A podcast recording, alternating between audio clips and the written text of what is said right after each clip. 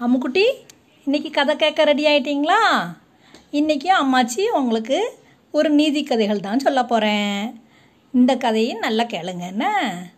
அது வந்து ஒரு காடு. அந்த காட்டுக்கு பக்கத்தில் ஒரு வேட்டையாடுற வேட்டைக்காரன் வந்து தங்கியிருந்தானாம். வீடு கட்டி தங்கியிருந்தாங்களாம். அப்போ அவங்க வந்து தினமும் போய் காட்டில் போய் வேட்டையாடுறது தான் அவங்களோட வேலையாம். ஆனால் அவங்க ரொம்ப நல்லவங்களாம். ரொம்ப அன்பாக இருப்பாங்களாம். அப்போ அந்த வேட்டைக்காரன் என்ன பண்ணாங்க? ஒரு நாள் காட்டுக்கு போய் வேட்டையாட போகிறாங்க போகும்போது அங்கே பார்த்தா ஒரு அழகாக ஒரு மான் நின்றுச்சு அந்த மானை பார்த்த உடனே இந்த வேட்டைக்காரனுக்கு ரொம்ப பிடிச்சி போச்சு. உடனே நம்ம வந்து மானை கொண்டுட்டு போய் வீட்டில் போய் வளர்க்கலாம் அப்படின்னு சொல்லிட்டு அந்த மானை கொண்டு வந்து வீட்டில் கொண்டு வளர்த்து வளர்த்துக்கிட்டு இருப்பாங்க. வளர்த்து அதுக்கு நல்ல சாப்பாடெல்லாம் போட்டு அது நல்ல பிள்ளை மாதிரி அழகாக பார்த்துக்கிடுவாங்க. பார்த்துட்டு இருந்தோடனே ஒரு நாள் பார்த்தா திடீர்னு அந்த மான் மாயமாக மறைஞ்சு போச்சு. அதை யாரோ எடுத்துகிட்டு போயிட்டாங்க. யாருக்கு ஆனால் அது ஓடி போன மாதிரியும் தெரியல. யார் கொண்டு போனாங்க அப்படின்னு இவருக்கு ரொம்ப கஷ்டமாக இருக்கும். யார் தூக்கிட்டு போனாங்களோ அவங்கள அடி அடின்னு அடிக்கணும்னு அவருக்கு கோவமாக வருது அவங்களுக்கு. கோவமாக வந்தோடனே அவங்க வந்து கடவுள்கிட்ட போய் வேண்டுவாங்க. சாமி எனக்கு ரொம்ப கோபம் வருது.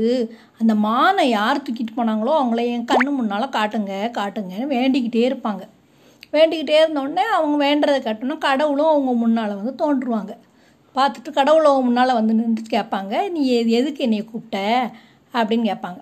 கேட்ட உடனே அவர் சொல்லுவார் அந்த வேட்டைக்காரன் சொல்லுவாங்க என்னோட மானை யாரோ தூக்கிட்டு போயிட்டாங்க. யார் தூக்கிட்டு போயிட்டாங்களோ அவங்கள என் கண்ணு முன்னால் கொண்டு காட்டுங்க. நான் அவங்கள வந்து அடி அடின்னு அடிக்கணும் அப்படின்னு சொல்லி கோவத்தோடயே சொல்லுவான். சொன்ன உடனே கடவுள் சொல்லுவாங்க நான் யாருன்னு சொல்கிறேன் அதை மட்டும் கேட்டுக்கோங்க. ஆனால் அவனை அடிக்கிறதெல்லாம் உன்னால் முடியாது. அதை விட்டுரு. அப்படின்னு கடவுள் எவ்வளவோ சொல்லுவாங்க. சொன்னால் அந்த வேட்டைக்காரன் கேட்கவே மாட்டாங்க. எனக்கு அந்த மானை யார் எடுத்துகிட்டு போனாங்களோ அவங்க என் கண்ணு முன்னால் வரணும் அவங்கள நான் அடிக்கணும் அப்படின்னு சொல்லுவாங்க. அப்போ நான் திருப்பி நான் உனக்கு ஒரு ஹெல்ப்பும் பண்ண முடியாது. நீ யோசித்து நீ கேளு அப்படின்னு கடவுள் சொல்லுவாங்க. நான் அதை கண்டிப்பாக அவங்கள அடிக்க தான் செய்யணும். நீங்கள் கண்ணு முன்னால் கொண்டு காட்ட தான் செய்யணும்னு அந்த வேட்டைக்காரன் வந்து ரொம்ப கோபத்தோடு சொல்லுவாங்க.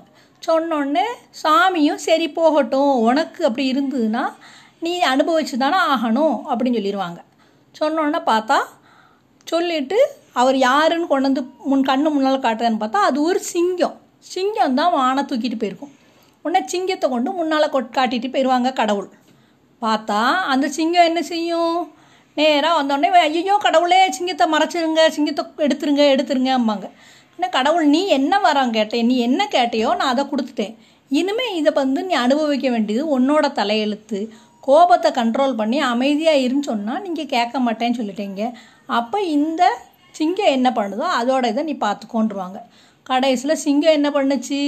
அந்த வேட்டைக்காரனை வந்து கொண்டுட்டு போச்சு.